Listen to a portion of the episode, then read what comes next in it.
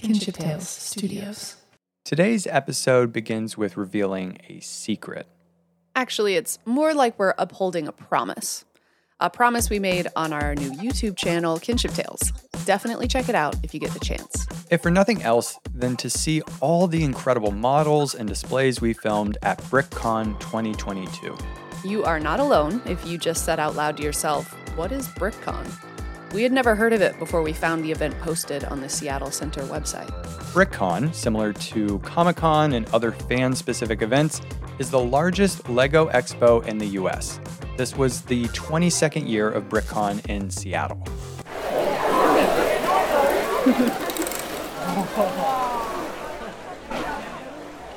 What was your relationship with Lego as a kid? I definitely played with them. I remember the little action figures with like their helmets, they were adorable, and I played with the bricks, but I'm not a builder. I didn't play with them a whole lot, so I mostly played sports. How about you? Uh, we had some kits that my brother got, and then they all just ended up in a car- cardboard box together, and then we would play with those. I remember having like an underwater set, um, and that's pretty much it. They were fun, but yeah, not not a huge part. Um, and also, all you Lego heads out there, I always called them Legos, but talking to people at the event, they all just said Lego. So it's like Lego singular, bricks plural. Tell us if that's right. I had no idea. Please definitely let us know. So, as promised, the secret weapon behind what makes Lego the largest toy company in the world is community. Yep. Brian and I walked into BrickCon expecting something really different than what we discovered inside that huge exhibition hall. What did you expect? I expected a lot of like maybe like two feet wide, you know, kind of little cityscapes Yeah. based on uh, the kits that they produce. I did not expect table long cities and Yeah. huge art pieces and moving stuff, mechanical stuff. Just the size and scale of everything, how many displays they were. I, I, I did not expect it to be that large and with so many people. The event, private earlier in the week, was accessible to the public on October 1st and 2nd between 10 a.m. and 4 p.m. Each ticket only gave you access to a two hour viewing time. We walked into the open hall, a sea of people snaking in an orderly fashion to view the hundreds of LEGO displays separated by unique themes art, history, fantasy, and more. A buzz hung over the room, a hum of curiosity, gawking, and chatter. The age of attendees ranged from young babies to well established retirees. Yet the volume in the room never became too loud or overwhelming. Everyone we passed near display tables or interviewed among the crowd was polite, gracious, and inviting to the two of us walking around with audio equipment and a camera. We quickly realized that everyone here had a common purpose to appreciate a shared language, culture, and value system built upon an 88 year old toy brick design. Lego, started back in 1934 by Kirk Christiansen, is founded on Christiansen's motto for the company Only the best is good enough. The mission was apparent walking around BrickCon and further validated by the builders. Interesting. So, do you find that the the parts um, provided by Lego, the moldings and everything, are pretty reliable? And They are. They're actually very durable. The motors are very good. Okay. Um, we use Power Functions motors. I've only ever managed to burn out one. Oh wow. So, and I I work them pretty hard. You know, 16 hours over two days is a lot of stress on them. They don't really design expect kids to do that. Yeah. Yeah. Um, so it's it, it's amazing. The parts, they you know anywhere they're grinding together, uh, like axles and holes and stuff, they'll they'll make dust. We we kind of laugh that you know that, that GBC exists just to make Lego dust. that's that's the only point of it because there really is no more point. yeah. Yeah. Like we move marbles around in a circle, we make dust. Yeah. Yeah. Well, That's great. Um, I like the fact that you get, you know, you buy one thing, and then when you get tired of it, you can break it apart and you can make something different. Yeah. Yeah. Yeah. The interchangeability. Yeah, the of- interchange- and then when you get different sets, you can kind of make anything. I mean, all I really could make was houses and starships, Yeah. Yeah. but that's why it's fascinating to watch what people have been doing with more pieces. And like, there's a piece over there where um, she built like this entire scene, and they just kind of built it organically. Like they just started doing one thing and another. There's no full plan. They just kind of decided to build it, right? And that's what that's the joy of Lego. We asked everyone a seemingly straightforward question Why do you love Lego? And that is when we discovered the secret weapon of Lego. Remember at the beginning? Community. Each person we interviewed had a different focus. Like John Sherman of Great Ball Contraption Designs and Builds. See the show notes for links to John's YouTube channel. And uh, the, the two areas that I typically build in are trains and great ball contraption. Yeah. And uh, they have a lot of similarities. They need the same controllers, oddly enough. Oh, okay. So, they, they go together there. But I, I don't know, there's just something magical about Legos, and, and it's even more so Legos that move. Yeah. and and I see it, you know, in the kids, particularly that come by, and you know, and, and just to inspire them to, to build or, you know, explore science and math. So how, how long did it take you to build this? Well, I've been building these for I know seven, maybe eight years now, and each each module is built separately, Okay. and they're built to a spec that's published on the internet. And uh, the idea is that we can all bring a bunch of modules to a show like this, and we can run them together, like you have. And link them all up. Yeah. That's now, so cool. logistically, it's easier for me to put all mine together, so I don't have to dodge back and forth around the table to manage them. Right. So you'll see, I have most of this. Kevin Mitchum has, and uh, Alex Popeil have that side. One of our Canadians, uh, uh, Neil Snowball, has much of the far side over there. So One of our favorite builds at BrickCon was a haunted house. Definitely go to our Instagram to see what it looked like. All I can say is wow. The detail, cutouts of each room, and grounds outside were inspiring. Ty, who was the builder and we spoke to briefly, told us that he was inspired to read architecture books as a result of doing this build. I've wanted to do it for several years now, and um, you know, I really don't know anything about architecture, so it was really challenging for me to, to figure that out. I bought I bought this book at the thrift store on Victorian architecture, and so I would just go through and find like stuff that I thought was cool, and then try and do something interesting and integrate different parts of houses into something like that. That's amazing. My favorite part of the haunted house is so many things. There are lots of little Harry Potter characters, Yeah. which made me happy, and Pumpkin Patch. Yes. But probably the like ancient Egypt themed basement room. That was amazing. Yeah. All the all the specific cutouts in each room and all the detail in each each one was amazing. And then all of the stylistic architecture features that Ty had pointed out, I, I was very impressed by.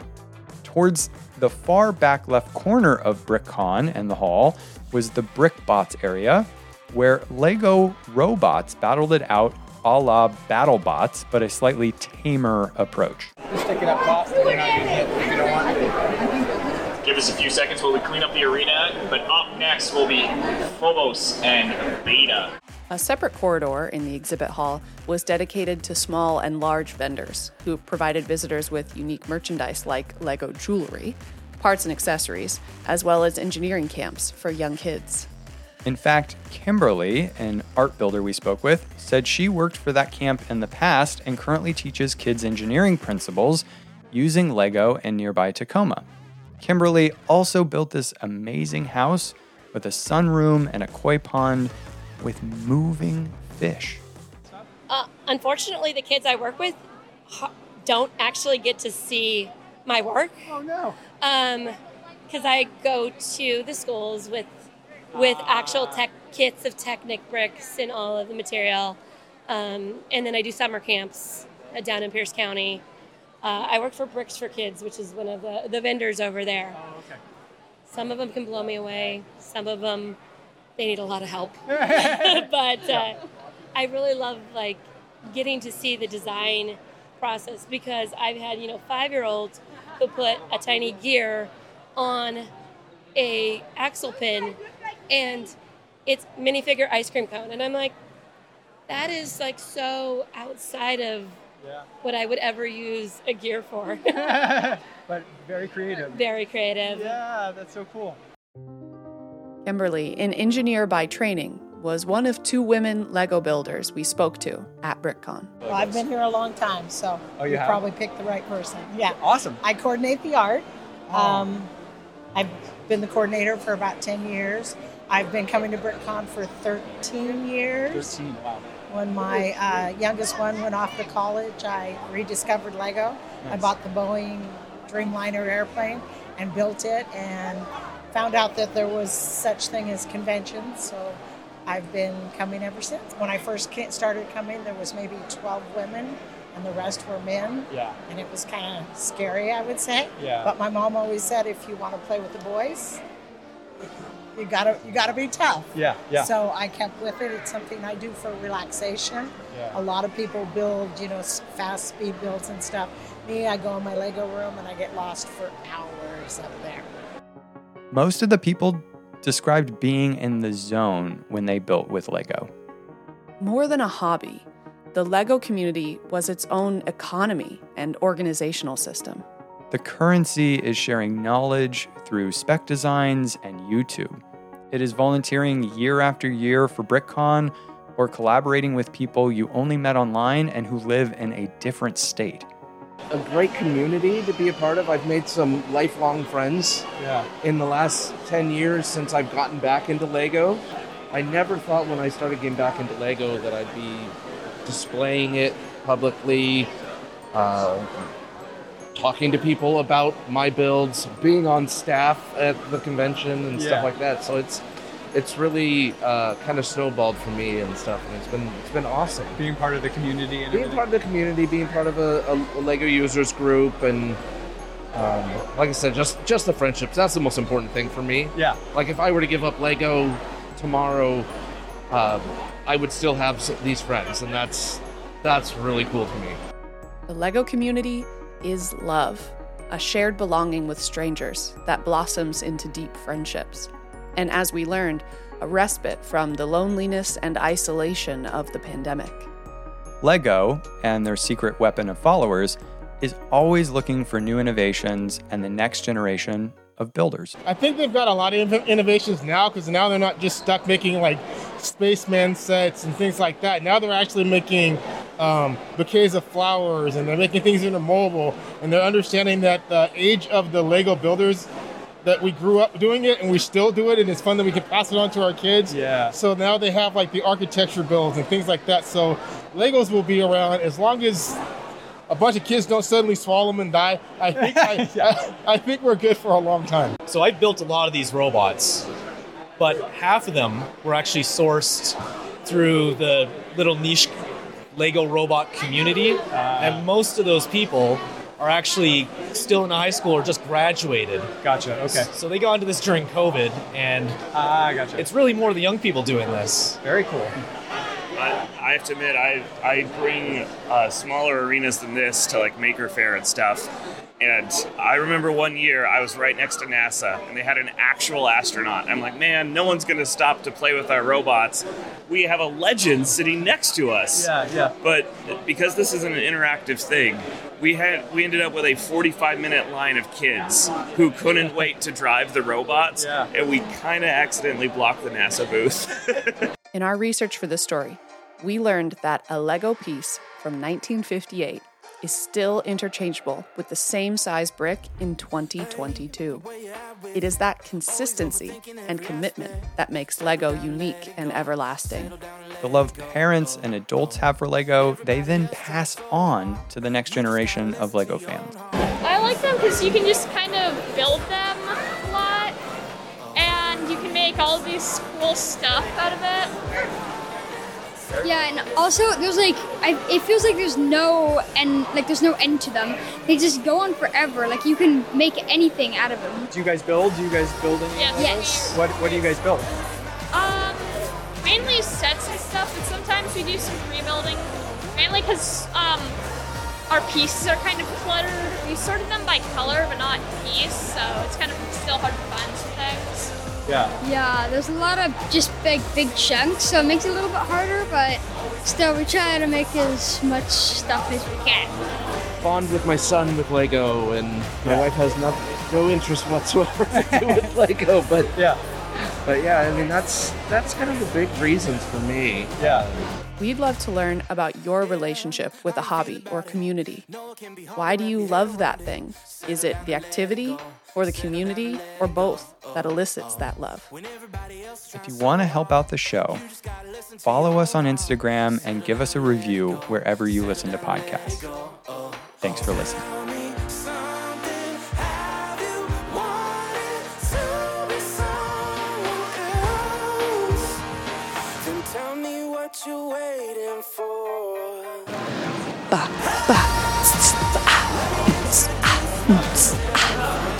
Hand in the pocket and not in the pocket.